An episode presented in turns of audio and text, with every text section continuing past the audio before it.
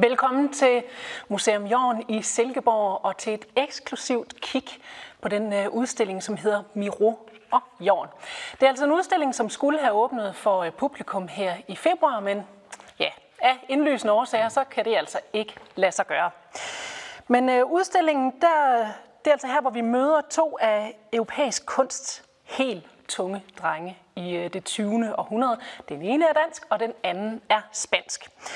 De næste 3 kvarter til en times tid, der får du som ser en helt særlig omvisning, en online omvisning, hvor museumsdirektør Jakob Thage og museumsinspektør Christian Kortegård Madsen viser os rundt her på museet og fortæller en masse om særligt udvalgte værker og altså også om de to kunstnere.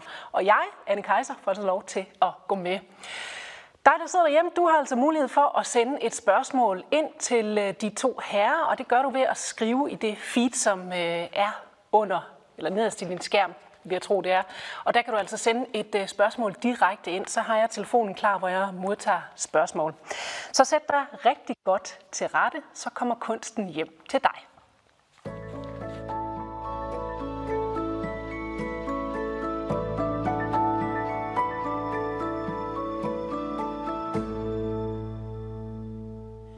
Og så vil jeg jo rigtig gerne sige velkommen til jer, Jakob Thage og Christian Kortegård Madsen. Tak. Eller også så er det jer, der skal byde os velkommen her, for det er jo jeres sted, det her jeres museum, hvor vi har fået lov til at komme på besøg. Og tak fordi vi må det er vi rigtig glade for. Jeg kunne godt tænke mig at starte med at få sat lidt ord på de to kunstnere, som vi skal tale om i dag. Og det er altså omfattende, for de har altså lange liv, begge to, med masser af indhold. Men Jakob, lad os starte ved ham, som museet her er opkaldt efter. Jorn, hvad var han for en mand? Jamen, han var jo en ganske ung kunstner, og ganske ung mand, som ville være kunstner, og som tog til Paris, for det var der kunsten smeltedil var i 1930'erne. Han kom til Paris i 1936, og det var der, det egentlig startede for ham. Det var der, hvor han sugede alting til sig. Det var der, hvor han mødte alle de store kunstnere, og som han så tog med hjem til Danmark i form af en fantastisk inspiration, som gjorde ham til nok det 20. århundredes mest betydelige danske kunstner. Men det lå jo ikke lige fra starten i kortene, at han skulle være kunstner. Hvad var det, der gjorde, at han tog det spring og så simpelthen tog ud i den store, hvide verden for at blive kunstner? En enorm vilje, tror jeg. Enorm stædighed. Og så en drøm om at være med til at ændre verden. Fordi det var måske i virkeligheden det handlede om for Jorn. Han mente, at kunsten kunne være med til at skabe en bedre verden for os alle sammen. Og det mente han kun kunne gøre ved at tage ud og møde alle de store, ved at tage verdenskunsten med tilbage, med hjem til Danmark. Og det gjorde han jo i særdeleshed. Men lad os også lige få sat nogle ord på ham, som, eller en af de kunstnere, som han var meget inspireret af, altså Miro. Hvad var han for en mand, Christian? Ja, Miro er jo kæmpestor, faktisk, for os for kunsten i dag. Miro han er en af de få kunstnere fra det sidste århundrede, hvor man virkelig kan sige, at han har været med til at tegne et helt grundlæggende ABC for den moderne kunst, for den moderne maleri, for den moderne skulptur. Han er helt inde og har fat i denne her grundsubstans af, hvad det moderne maleri egentlig består af. Er det abstrakte, og er det abstraktes forhold også til virkeligheden, og til fantasien, og til det ubevidste eller underbevidste. Så Miro er en vanvittig interessant kunstner, men han er samtidig også et enormt komplekst menneske, og det kan man også se på udstillingen her. Mange af værkerne, der kommer meget tæt på ham. Han er et menneske, der er meget, hvad kan man sige, følsomt. Han er genert. I modsætning til Jorn kan han egentlig bedst lide at arbejde for sig selv. Han har brug for at koncentrere sig. Han har brug for at have sit atelier, hvor han kan dyrke sin kunst.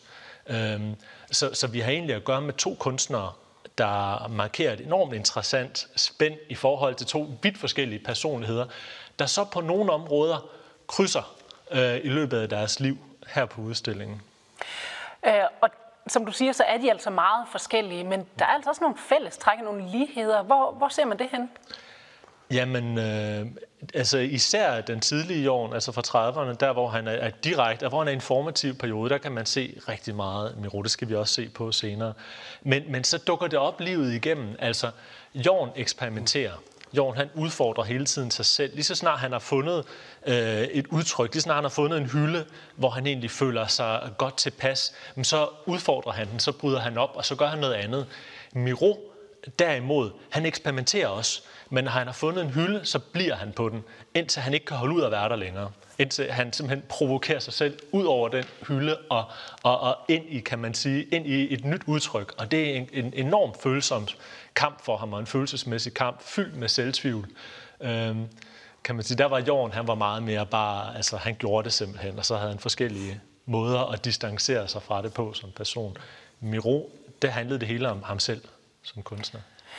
Jakob, noget af det, som både Jorn og Miro holdt af og også arbejdede selv med, det er det, der hedder folkekunst. Kan du ikke prøve at forklare, hvad det er? For det kommer vi også ind på, i nogle af værkerne senere. Jo. Jeg vil sige, at begge kunstnere tager deres kunstneriske udgangspunkt i surrealismen. Altså de indre strømninger. Det, som man opdager, da man holder op med at male figurativt, store kunstnere med Kandinsky og Picasso i spidsen, forlader det, at vi kan se, hvad tingene forestiller, og så arbejder de med nogle indre strømninger. Det er det, surrealismen tager fat på. Man finder ud af, at vi har et helt skjult liv, og det er det, som Miro og Jorn også udforsker. Og Miro er en af dem, der tager det store skridt væk fra Salvador Dalis flydende ure, for eksempel, som vi jo alle sammen kender, og bringer surrealismen et skridt videre til at arbejde med farver, former, og Jorn tager det så i virkeligheden et skridt endnu videre fra Miro. Og det er det, der i virkeligheden er det spændende ved dem begge to. Folkekunsten, den kommer ind, fordi de begge to ser folkekunsten som noget oprindeligt, noget uspoleret, noget, som vi alle sammen kan forstå. Det er jo håndværk, det er, som vi kommer til at se, vævninger. Det er alle de her sådan, håndværk, som man har arbejdet med i 100 år, måske i 1000 år. Og de to, begge to, det som en kæmpe mulighed for at skabe en kunst, som var for os alle sammen. Før vi gik på her, så stod vi altså også lige og snakkede om værkerne her, og som museumsdirektør, det er lige før, jeg kan se, at du får lyst til at stå og stampe i gulvet. For, som du sagde til mig, det at man forstår næsten ikke, hvor stort det er at have alle de her Miro-værker her. Nu tager jeg jo nærmest ordene ud af munden på dig, når jeg har lyst til at spørge dig om, hvordan er det så egentlig at have, endelig at fået Miro til Silkeborg. Ja. Og så er der lukket. Jamen, lad mig sige det med to ord. Dybt frustrerende. Ja. Fordi det er faktisk helt enestående. Altså det, vi har fået lov til at låne her, og det er jo Christian, som har haft det store arbejde med at skaffe værkerne, vi har fået meget mere, end vi overhovedet havde turde drømme om at få. Så det er selvfølgelig forfærdeligt, at vi ikke kan lukke op. Vi er klar til det. Vi har bygget om indvendigt, så vi er sikre. Så vi venter kun på startsignalet til, at vi kan lukke dørene op. Fordi vi har virkelig noget at vise frem den her gang.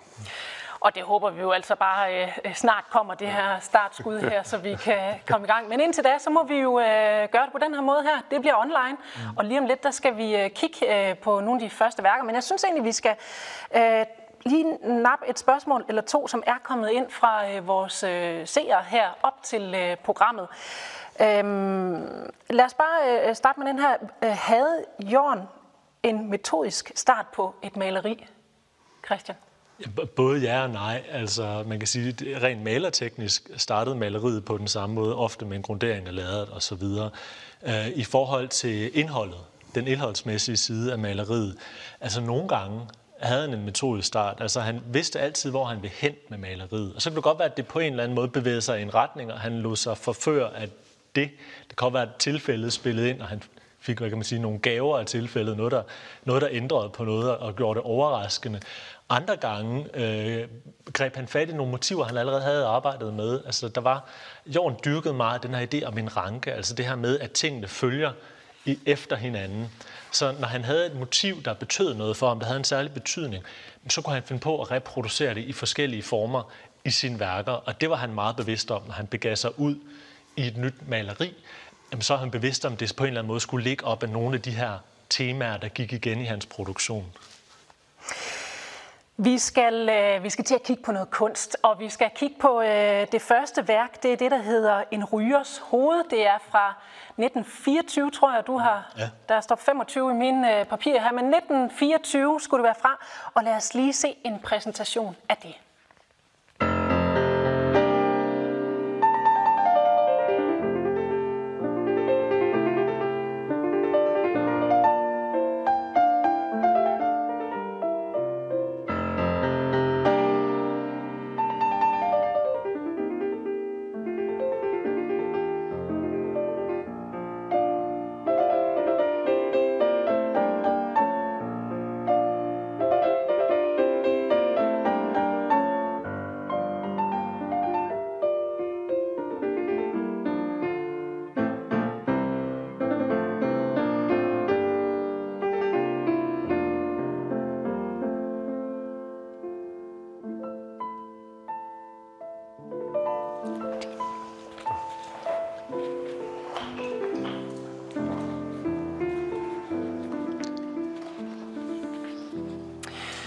Ja, som sagt, så er der altså mulighed for at sende spørgsmål ind til Jakob og Christian, og det gør man jo altså bare ved at skrive i det feed, hvor at man ser det her. Vi er kommet ind i en af de andre lokaler her, og det er altså her, hvor vi er i selskab med to værker, Miro og Jorn er de af, og det er dem skal vi se lidt op imod hinanden. Det her, En rygers hoved, Christian, vil du ikke prøve at forklare, hvad går det egentlig ud på? Det vil jeg meget gerne. Altså, det er et meget tidligt værk af Miro fra 1924, som du også sagde før, hvilket for det første er en virkelig en sjældenhed. Altså, der findes ikke så mange værker fra den periode, så det er ret enestående, at vi har kunne få lov til at låne det her, fordi det er også her, hvor vi virkelig kan begynde at se kimen til et slægtskab mellem de to kunstnere. Men for nu lige at beskæftige os med værket her fra 24, vi er i Paris, det er der, det er produceret, der bor Miro i denne her periode. Han er en ung maler, han prøver at få fodfæste på den parisiske kunstscene, hvilket er vanvittigt svært. Altså, det er et enormt vanskeligt miljø at være i, hvor der er masser af kritikere, der er masser af smagsdommere, og der er masser af nye kunstneriske retninger, der vokser frem og forsvinder igen, og nogen holder sig fast. Miro, han er egentlig ret heldig, fordi han kommer med på det tog, der hedder den surrealistiske bevægelse, som Jakob også sagde før, og det bliver han sådan set på. Og det er der, han begynder at få fodfæste. I årene op til, altså omkring Første Verdenskrigs afslutning i 1919, jamen der lever han simpelthen på et eksistensminimum. Hans familie har nærmest slået hænderne af ham, eller slået, altså de har nærmest givet op på hans vegne, fordi de vil gerne have set, at han havde taget en mere almindelig merkantil uddannelse. Han vil være kunstner, og det beviser han ved at rejse til Paris, væk fra Barcelona, hvor han er født. Han er en enorm modvind, kan man sige. Han er en af de kunstnere, som Gertrude Stein, der var en amerikansk forfatter, der havde salon i Paris, og hvor han også kom i hendes salon. Han er en af dem, hun vil kalde The Lost Generation. Altså, han er en af de der unge genier, der gik forhudlet rundt på caféerne og forsøgte at slå igennem og netværke der. Men han får fodfæste i surrealismen og bliver ret hurtigt faktisk, siger de andre surrealister, den mest surrealistiske af dem alle sammen. Hvad vil det sige? At være den mest surrealistiske? Jamen det er også det, som Jakob var inde på før, kan man sige. Altså, han er langt ude. Der er ikke nogen smeltende ure i hans ting. Altså, koblingen til virkeligheden er enormt intuitiv i virkeligheden. Og det der ubevidste univers, han dyrker, altså drømmen og alle de der mærkelige, fortrængte, bevidste følelser, som vi alle sammen render rundt med, og irrationelle måder at opføre os på osv. Det er det, han tager fat i her. Men vi er inde i en rygers hoved, så vi befinder os, sådan som jeg ser det, vi befinder os på en café. Det er der hele livet, altså kunstlivet spiller sig ud i Paris på det her tidspunkt. Det er på caféerne. Og han sidder som enhver anden kunstner i The Lost Generation. Han sidder og ryger en cigaret. Måske man kan se noget røg, der stiger. Der er et lille hul, som den måske stiger ud af. Og så er der alle mulige ting, der ligesom falder ind på den her overflade. Alle mulige indskydelser, intuitioner. Altså, vi kender det jo alle sammen. Vi har alle sammen siddet på en café eller siddet på en bænk en sommerdag og bare set livet passere forbi. Og faldet lidt i staver og lige pludselig blevet fanget af et eller andet. Og det er det, der sker her. Vi har en avis, et stykke af en avis herude. Vi har en lille tegnestift hernede, ikke? Altså også tanker på studiet måske, og på hans skitseproduktion derhjemme. Og så har vi et ret interessant symbol for den tidlige Miro. Et øje heroppe, omkranset ligesom af en bølge. Det er sådan et mobilt blik, som man også taler om på det her tidspunkt i Paris. Det her med, at man kan sidde og man kan kigge rundt. Det her med blikket som en konstruktion er enormt interessant, også for surrealisterne her. Og det er noget, der optræder i mange af hans værker for denne her periode. Og så har vi altså også heroppe, det er også meget interessant, ligesom en kop, der er vendt på hovedet, og inde i den, der er fanget to hjerter, der sådan ligesom flygtigt bevæger sig udad imod os. Og der står på fransk, hvis man oversætter til dansk, til det tabre, intet er umuligt. Og så er der ligesom en kegle, der bevæger sig op og spider det. Og så helt hernede, der er der et lille væsen, sådan et lille insekt af en eller anden art. Og det er vanvittigt modigt at placere sådan en lille figur på sådan et relativt stort billede her, ikke? En lille bitte insekt med nogle vinger på, der bevæger sig i en eller anden retning. Og det kommer vi til at se meget mere til i Miros produktion. Insektet, dyret og monsteret, som jo findes i os alle sammen. Og det er noget af det, der går igen, som du siger, i hans værker. Vi skal også lige have kig over på det her værk, der står, eller der hænger her ved siden af, som altså er et Jorn-værk. Og Jakob, ja, du må meget gerne træde lidt nærmere på det. Det er et værk med det mundrette navn, Truende jernbanesignaler på vej til Marseille fra 1939, som også er surrealistisk. Men må man jo sige også anderledes end det, som Miro skaber. Hvad kendetegner det her værk? Jamen, det er jo altså to jernbanesignaler, hvis man begynder at kigge efter. For man skal ligesom med Miros maleri, som virkelig bruger fantasien, og først begynder at opdage alle de der små detaljer, så begynder maleriet også at leve. De jernbanesignalerne har vi der, og der andet her. Det er næsten små levende væsener i virkeligheden, som man kan finde i mange af Jorns senere værker også. Og så er det Versailles, altså på vej til Versailles, hvor en af hans gode venner boede, så han har sikkert taget den der tur masser af gange. Måske han havde faldet i søvn og drømt, og så har han pludselig set de jernbanesignaler udenfor. Men det er altså et billede, som så er 12 år efter Miro laver sit billede, men igen et billede, som appellerer til fantasien. Vi skal finde jernbanetunnelen der, og en lille figur, som i virkeligheden går igen stort set magen til i Miros billede. Måske det der er en forbindelse med dem. Men det her er det selvfølgelig den pur unge Jorn. Den helt unge Jorn, som næsten lige er kommet til Paris, er begyndt at suge til sig. Og hvad der er specielt ved Jorn, er, at han aldrig kopierer. Han får nogle impulser, han får noget inspiration, som gjorde for en masse kunstnere i Paris i den tid der, de få år han var der, før han var nødt til at tage tilbage til København. Men man ser allerede her, han kan noget. Den unge Jorn kan virkelig selv. Han kopierer ikke bare det store, han bruger det til noget. Og der bliver sendt et spørgsmål ind her, der står, ved vi om Jorn har set Miros billeder, hvis man taler om slægtskab eller inspiration? Ja, altså Jorn han løb jo styrtede fra udstilling til udstilling for at suge alt det nye til sig. Og Miro havde adskillige udstillinger i Paris, mens Jorn var der. Og ja, det har han gjort. Og ligesom Jorn så mange andre kunstnere, men det her har jo et tydeligt slægtskab med, som jeg ser det i hvert fald, med Miro. Og ingen tvivl om, Jorn så udstillinger af Miro, ja. Og måske også i den anledning er der snedet en lille sort kasse, eller lille er den jo faktisk ikke, den er jo temmelig stor på lærredet der. For det er også noget, der hænger sammen med Miro, er det ikke det? Han bruger præcis det samme form i adskillige af sine billeder. Og det er jo sådan, at kunstnerne de citerer hinanden. Altså, der er jo ikke nogen, der opfinder noget som helst. Den ene kunstner sidder på skulderen af den anden, og så leger han lidt. Og jeg er sikker på, at alle Jorns venner og kammerater kunne se, nej, der har du været inde og kigge på Miro, ja, hvad han har sagt. Så det kan du tro. Men han har jo ikke kopieret ham. Han har bare lige lavet et lille fint citat, som alle kunne se og som kunne se, at ja, altså, han har også Miro med. Selvfølgelig har han det, for Miro var en af dem, man talte om. Så det er ikke helt tilfældigt, at den kasse, den er der. Der er ikke noget tilfældigt i det her billede. Det tror jeg simpelthen ikke. Der bliver også spurgt, havde Jorn også en relation til Edvard Munch? I den grad, en af vores store udstillinger, store udstillingssucceser her de senere år, det var udstillingen af Jorn og Munch, som både blev vist på Nationalgalleriet, eller undskyld, på Munchmuseet i Oslo og her. Og som viste forbindelsen mellem de to kunstnere.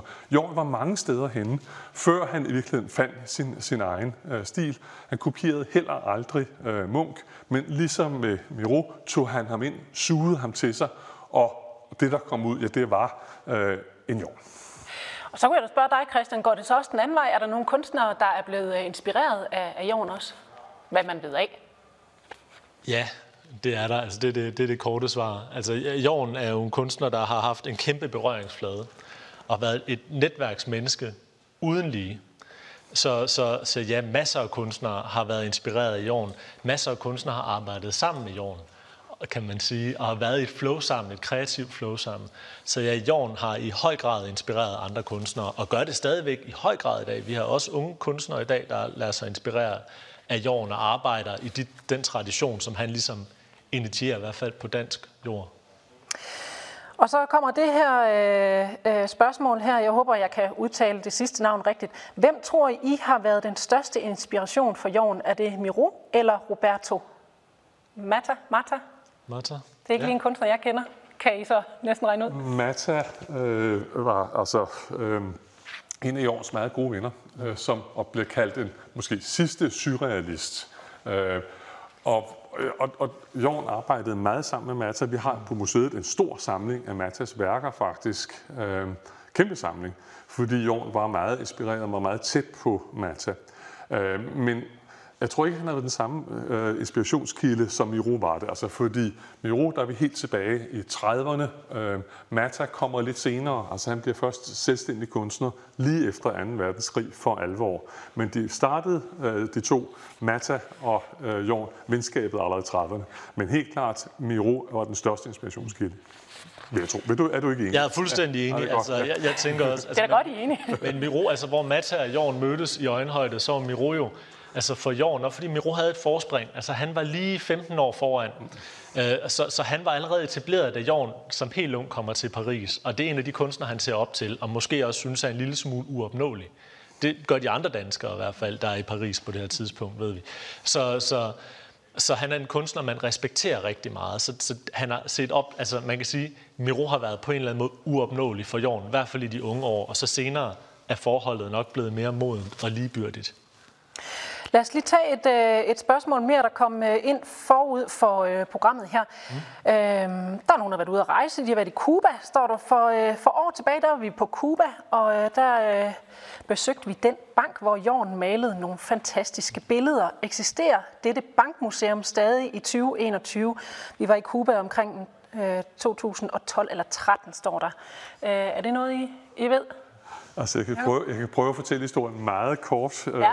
Jorn var i Havana i 1968 og til en stor international konference, efter at have, siger man ved legenden vide, efter at have hørt på foredrag og taler i kvarter, så listede han ud af bagdøren, for det kunne han altså ikke holde til. Og så opsøgte han en af arrangørerne og sagde, er der et eller andet, jeg kan gøre her? Jeg kan ikke gøre noget, altså kan jeg ikke hjælpe jer på en eller anden måde. Jeg er kunstner. Altså, jeg har brug for hjælp i kaffeplantagerne, der holdt Jorn en halv time. Så jeg er kunstner, jeg må male. Og så diskuterede de det, og så fandt de ud af, at Revolutionsarkivet, der ville man godt have nogle vægmalerier. Og man fandt maling til Jorn, det var ret svært, i Cuba 1968. Det lykkedes, og i løbet af en uge skabte han faktisk en hel stribe af sine hovedværker. Og heldigvis så er de altså blevet restaureret, og i dag kan man altså, når vi får lov til at rejse til Cuba igen, se dem, fordi de er fantastiske, kæmpestore malerier, som alle sammen er skabt i sådan en eksplosion af inspiration og glæde. Sikkert også over Rom og cigarerne, men i hvert fald nogle kæmpe malerier, som altså absolut er seværdige. Så det er helt rigtigt, de er vidunderlige, som du gør, så har jeg selv set dem. Og de eksisterer stadigvæk. Og de kan besøges, når vi får lov til at rejse igen. Ja. Altid også. Jamen, jeg synes, vi skal gå videre til det næste værk, og imens vi lige bevæger os ind i et andet lokale, så kan I se, hvad det er, vi skal tale om lige om et øjeblik.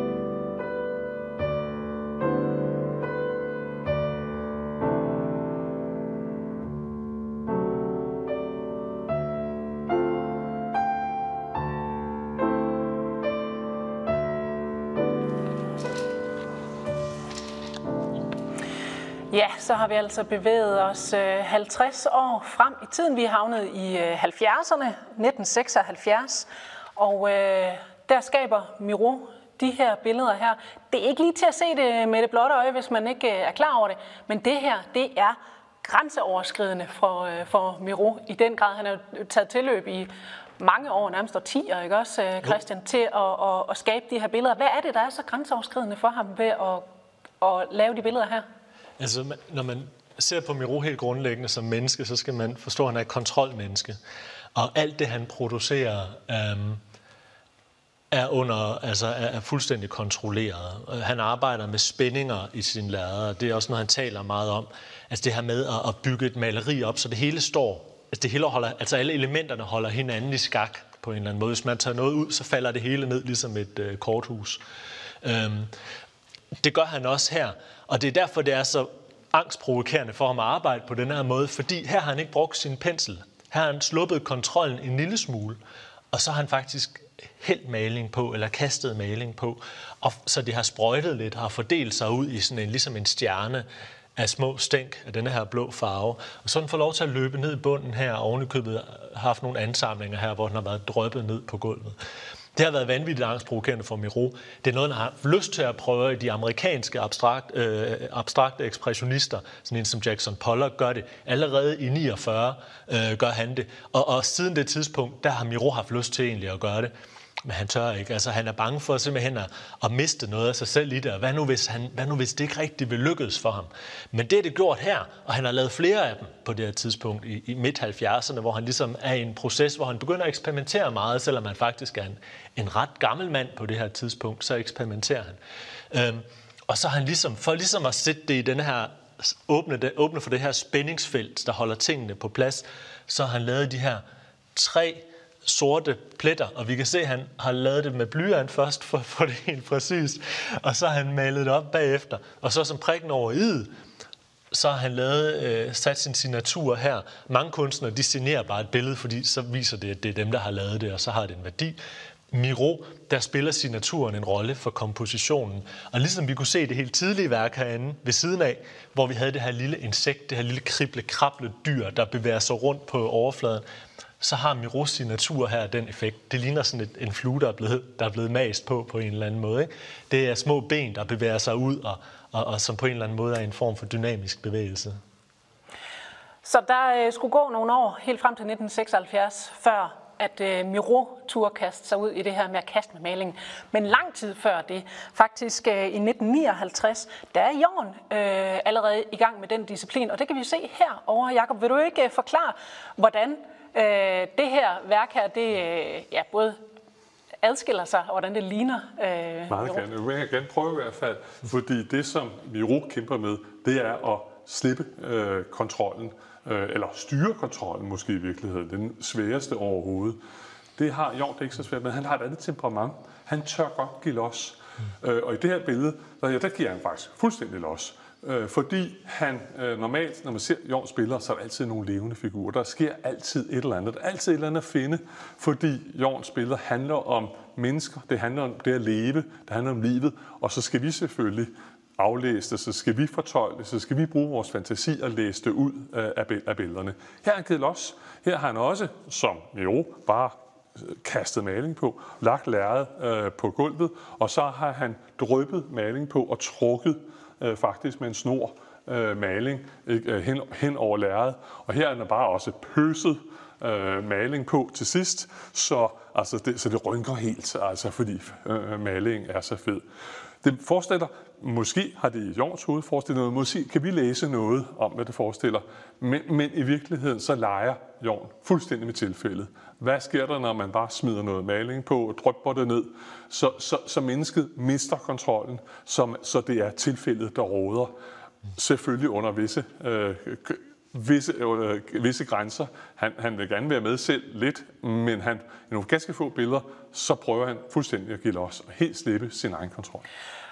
Så selvom der er ting, der, altså, hvor man kan sige, at teknikken grundlæggende har måske været lidt af det samme, ja. Ikke? Men herover der er der en alvor og alligevel en kontrol og en tanke på, hvad det er, at modtageren skal have ud af billedet. Ja. Hvor her der er også noget, ja, der er noget ironi og noget sarkasme og en slidt guldramme, og billedet hedder Almen, som jo også er sådan... Altså ikke det mest forskønnende navn til et billede. Men det viser sig, at de her to forskellige typer og måder at arbejde på. Også at det er to vidt forskellige personligheder, som vi møder på den her udstilling.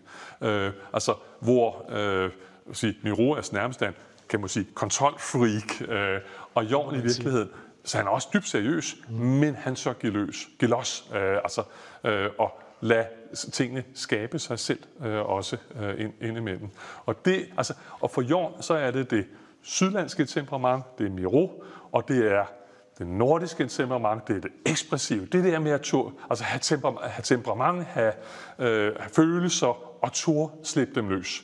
Det er det, som Jorns kunst i høj grad handler om. Og hvor Miro er den meget fine, skabende, han er banebrydende, selv i nogle af de her billeder, men han vil gerne vide, hvad der sker hele tiden. Vi tager lige en runde med de her seerspørgsmål her. Der er kommet et, som sådan set handler om det styre, som var i Spanien, dengang Miro lavede sin kunst. Franco. Og ganske relevant bliver der spurgt, hvordan kunne Miro få lov til at lave sin kunst for Franco? Det er jo egentlig ret komplekst, fordi Miro befinder sig i Paris i 30'erne, da Franco kommer til magten.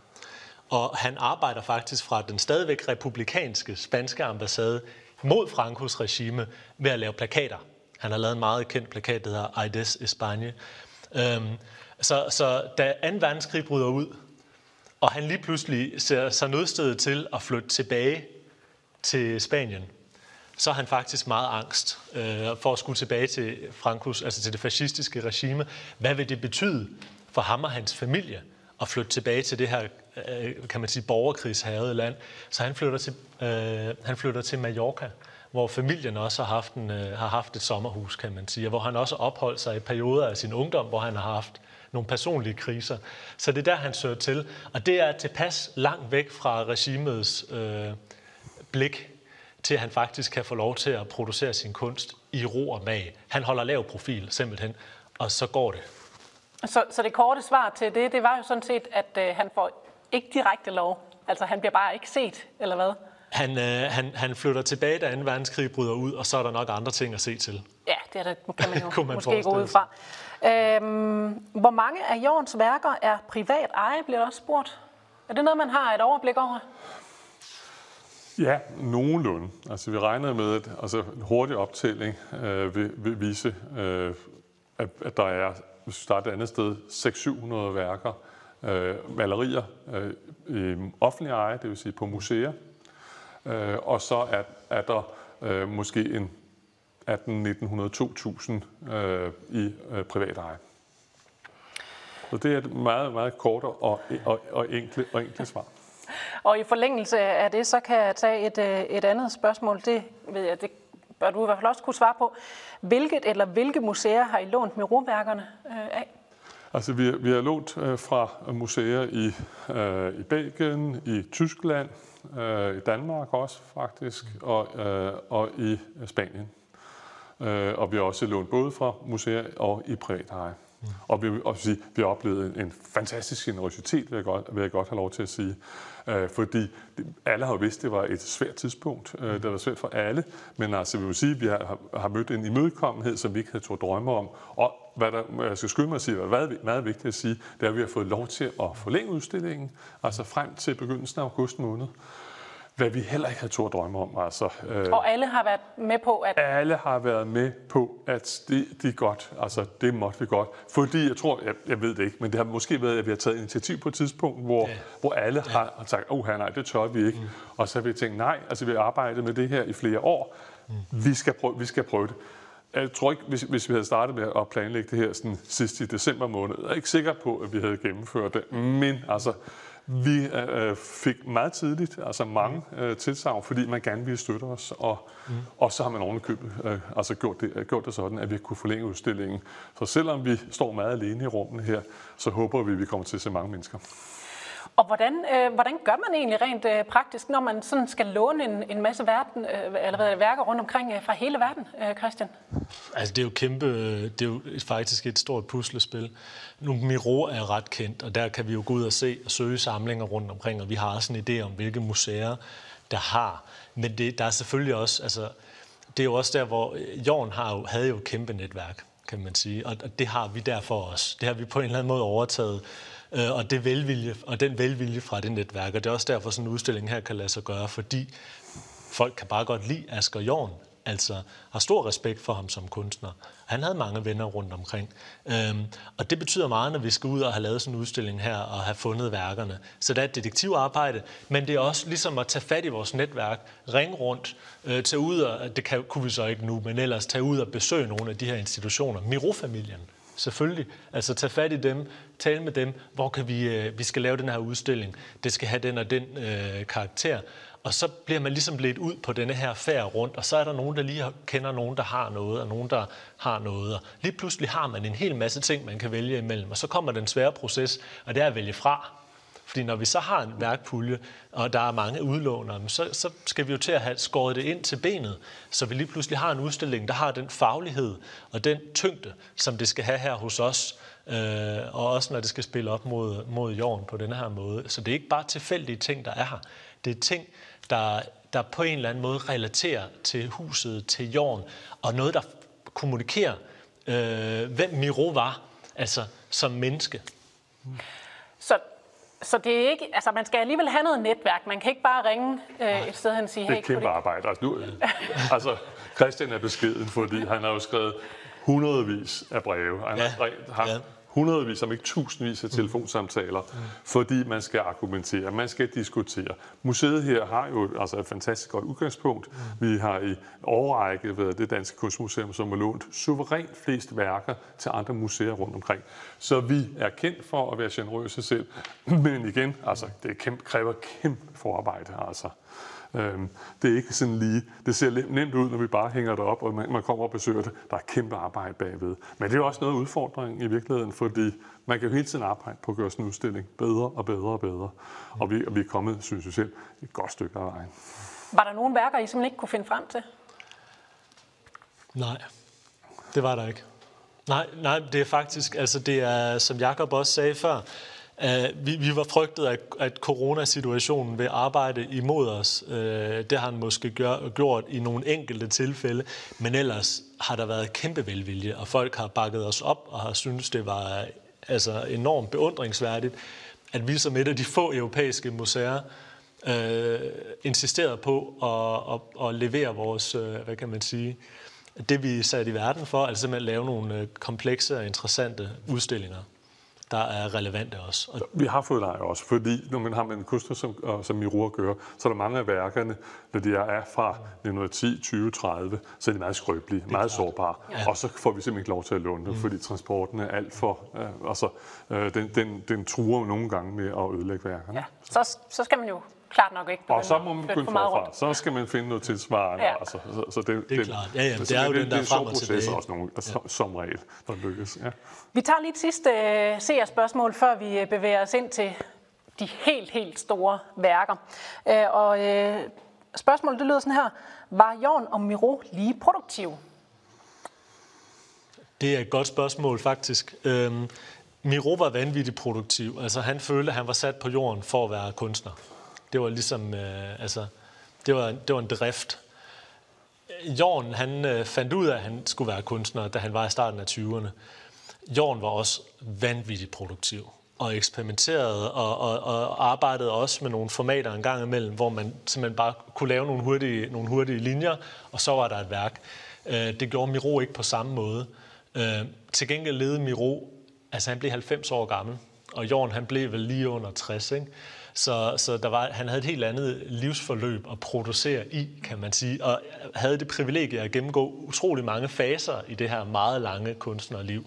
Han blev også relativt hurtigt enormt anerkendt, Og det har selvfølgelig også givet noget økonomisk medvind og nogle muligheder for at komme ud og udstille nogle bestemte steder, og for og ligesom at kunne, kunne udvikle maleriet på en anden måde.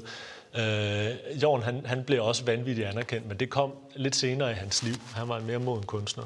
Jeg tror, Miro har lavet mange flere malerier end Jorn. Til gengæld har Jorn ikke været så mange steder. Han har skrevet bøger, stribevis af bøger, lavet masser af grafik, det gjorde Miro også, men lavet så mange andre ting. Altså, han skabte en samling på museet her, som er fuldstændig enestående.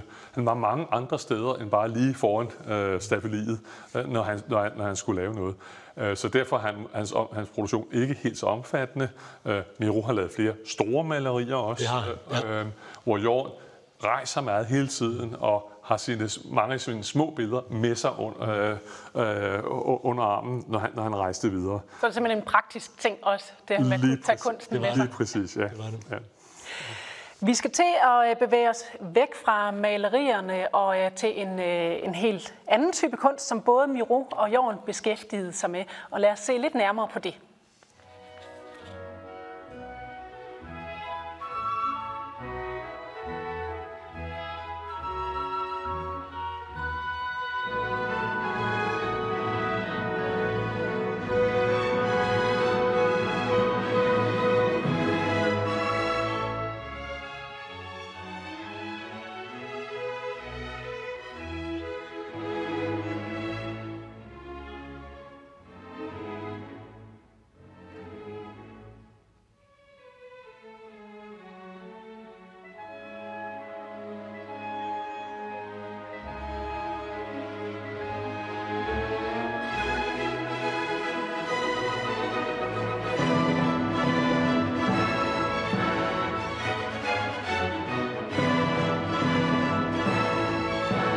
Vi starter bare ved dig med de her. Som sagt, så både Jorn og Miro har lavet de her vævede værker. Og det er altså de store værker, ikke bare rent fysisk, men altså også i både Miro og Jorns virke. Det er altså virkelig noget, der har taget lang tid og krævet meget af de her kunstnere her. Og for Miros vedkommende, der går hans historie med væveri, det går tilbage til 30'erne. Kan du ikke, Jakob, prøve at starte med at fortælle, hvordan kommer han ind i det her med væverierne, og hvad er det, han får ud af det til en start? Jo, man prøver i 30'erne at genopleve den tradition for store vævninger, som man havde haft i Frankrig tilbage til 1600- og 1700-tallet, Gobelin-væverierne for eksempel. Og der spørger man en række kunstnere, om de vil være med til at arbejde med gobelinger. Det er Picasso, det er Le Corbusier og mange andre. Miro går også i gang. Men det er flade, kedelige vævninger, som jeg tror, de fleste af kunstnerne i virkeligheden ikke var særlig begejstrede for. Fordi det var sådan malerier omsat til vævning. Det havde den fordel, at de kom tæt på folkekunstens, altså på det folkelige, som de alle sammen meget gerne ville. De var frygtelig bange for at blive anset for at være sådan en elite, som havde mistet jordforbindelsen. Så derfor interesserede de sig for vævninger, men Miro holder op, simpelthen fordi det flade. Han får ikke noget ud af det selv. Der er ikke nogen kunstnerisk udfordring. Det er vævninger, som bliver overført, altså malerier, som bliver overført til vævninger. Og derfor mister han interessen for det. Og ikke nok med, at han mister interessen, Christian. Han ser sig jo godt og grundigt sur på det. Han siger, at det her, det var det, jeg havde at gøre med vævning. Ikke mere af det. Ja, det er rigtigt. Og lover, at det vil han aldrig gøre igen. Men det holder jo ikke. Det holder ikke. Og også, altså, som vi talte om lige før med det værk, hvor han havde kastet malingen på. I starten af 70'erne, der begynder han at eksperimentere mere. Han har brug for ligesom at forny sig selv. Han er en ældre mand på det her tidspunkt, og kunne egentlig have valgt at nyde sit otium, men det gør han ikke. Han har en eller anden idé om, at der bor et barn i ham på en eller anden måde, der har brug for at producere og opfinde sig selv hele tiden. Og der ser han en udstilling om folkekunst i Barcelona, og der møder han en ung væver, der hedder Josep Royo, som har en fuldstændig vanvittig måde at arbejde på. Altså, de vævninger, Jakob talte om før, de var produceret på sådan et industriel væv. De var fuldstændig flade, ligesom et almindeligt gulvtæppe, ikke? Det var de her vævninger ikke.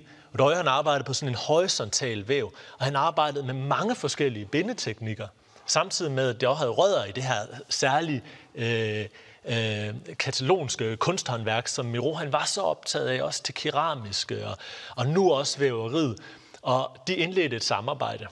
Og Miro han fik sådan han oplevede at få sådan en helt ny, en ny form for ungdommelig følelse i kroppen, for nu kan han lige pludselig arbejde med en værkserie, som han begynder at producere i start 70'erne, som leder tilbage til 30'erne, hvor han laver sådan nogle pictopoems, altså nogle, hvor ord og billede hænger sammen. Miro han elsker digte, han elsker ord, også musik, og det er han meget inspireret af. Og det er en serie af grafiske værker, der hedder Firbenet med de gyldne fjer. Og den er jo helt flad, fordi grafik, det er jo ark på et papir. Det er som regel små private formater. Hvordan kan man skalere det op? Hvad sker der, hvis man skalerer det op, så de bliver kæmpe formater? Og det er den, han begynder at arbejde med at give nyt liv i Firbenet med de gyldne fjer. Og det er det, vi ser her. Det er Firbenet med de gyldne fjer, der vælter ud i både syntetiske materialer, men også i naturlige, altså sisal og så videre, indfarvet i primære farver, og så med sorte linjer omkring, som var typisk Miro. Men når man kigger efter, kan man se, at der er alle mulige farver i de her sorte bånd. Vi har øjne, der stiger ud på os. Igen det her surrealistiske, altså med det helt basale, der hvor Miro starter i den surrealistiske tradition, med de her dyr, det underbevidste, der hele tiden lurer. Vi har et øje, der kigger ud på os her. Vi har en åben mund herover med skarpe hugtænder. Og igen, ligesom vi så på det helt, altså på det helt tidlige maleri fra 24, det her lille insekt med de to følehorn oven på hovedet, har vi følehornene igen, der stikker ud her. Så denne her vævning... Ja, herover også. Ikke? Her har vi dem også. Ja, så denne her vævning er på en eller anden måde en mulighed for en aldrende kunstner for at genbesøge et yngre jeg, fra hvor det hele starter, og den får fuld gas. Vi har nogle vævninger her, hvor der er vævet grannåle ind fra fyrtræer fra Barcelona og sådan noget. Den får hele armen. Og jeg ved også ikke lige, så vidt vi er blevet enige om med det her værk, men i nogle af de her værker, der sætter han simpelthen ild til det, ja. Og så slår ilden ud igen. Ja. Hvilket jeg jo synes er ret grænseoverskridende for sådan en mand som Miro. Var det ikke grænseoverskridende for ham at gøre det? Jo, helt vildt. Og det var der, han følte sig inspireret af det her samsurium med teknikker og materialer, der vælter ud. Altså, han fik lyst til at interagere med det og til at spille sammen med det. Så ja, han brændte huller i det, og han kastede også med maling på. Og så videre. Han rev noget i stykker, og han satte plastikbånd ind og sådan noget, for ligesom at provokere den her overflade. Så det må man sige, det er sådan en meget fysisk og nærmest lidt voldsom måde at skabe kunst på i den her vævning her. Hvis så vi kigger på Jorns væverier, for eksempel det, der hænger herover på væggen her, Den Lange Rejse, som det hedder, det er en helt anden type vævning. Hvad er det, der gør sig gældende derovre? Jamen, det er jo et af Jorns hovedværker, og det vævede hovedværk, som han laver oprindeligt til Statsgymnasiet i Aarhus. Han har eksperimenteret med vævning i mange år på det her tidspunkt, sammen med en af sine franske venner. De har skabt nogle mindre vævninger sammen. Men da Jorn får den her opgave, så kaster han sig sammen med Pierre Wemaëre, den franske ven, ud i det her kæmpe, altså det her mastodont værk, som tager 1,5 år for 3 vævere at lave. Det er ikke Jorn selv, der sidder bag ved væven, det skal man huske på, men han har 3 vævere med, og typisk Jorn, er 2 af dem, det er franskmænd, og 1 skal være en dansk væver, fordi der skal det danske temperament, det nordiske, skal med i det her. Og når man ser det, så er den uregelmæssigt bøger, og det er lige præcis det, Jorn gerne vil have frem. Det må ikke nemlig. Han havde også set de her store vævninger fra 30'erne, og synes de var forfærdelige simpelthen, fordi det der folkelige, det var jo forsvundet, fordi gobelin-væverierne, hvor de store vævninger i 30'erne blev skabt, det var jo det kongelige væverier, det skulle være perfekt alt sammen. Men når han selv vævede og var med til at skabte de her vævninger, så skulle det uregelmæssigt, man skulle kunne se, at det var håndarbejde, altså det var mennesker, der havde lavet det. Det var vanvittigt vigtigt. Også som Miro, og han går også der et skridt videre i virkeligheden og lægger alt muligt ind i sine kæmpestore vævninger. Så vi skal skynde mig at sige, hvor fuldstændig fantastisk vi har fået lov til at låne den. Ja, det er vildt. Men så kan vi så glæde os over, at vi har Jorns vævning, som hedder Den Lange Rejse, og som er sådan en rejse ud i fantasien, hvor alle mulige mærkelige væsener dukker op. Altså, alle kan stille sig, og pludselig siger man, det er ikke en drage, det er ikke en slange, der går, der en mand, et æsel. Masser af figurer dukker op, som man møder på den her lange rejse, den her tur igennem det her fantasilandskab. Og altså 1,5 år tog det for de her 3 væbere at lave, før de simpelthen endelig kunne rulle det op og se, hvordan så det egentlig ud. Jeg var her og besøgte jer op til, vi skulle lave det her, og der kom vi også til at tale om læseretning i kunst. Det var jeg ikke bevidst om, fandtes faktisk, men det kan man se, eller det findes i det værk herovre, Den Lange Rejse. Hvad er læseretningen for os, hvis vi skulle gå hen og kigge på værket her? Jamen altså, jeg vil jo starte hen til venstre, og så bevæge mig den vej. Altså, det er sådan, man opfatter det umiddelbart. Altså, øjet fører, det må du ikke spørge mig, jeg tror, du skulle spørge en læge, en neurolog om, men man følger bestemt læseretning, også når man ser på billeder. Og det er også noget af det, som surrealisterne arbejder med. Altså, det der med, hvordan du egentlig ser, hvad det er, du opfatter først. Vi så det i nogle af Miros små billeder, hvor vigtigt det er, at den ene plet prik kommer præcist. Altså, det skal se ud, som om det er fuldstændig tilfældigt, men i virkeligheden så har han jo tegnet meget forsigtigt en lille blyantsklat, fordi det er så vigtigt præcis, hvor den er, fordi du læser det, du sådan scanner det, altså, og ser på forskellige måder på billedet.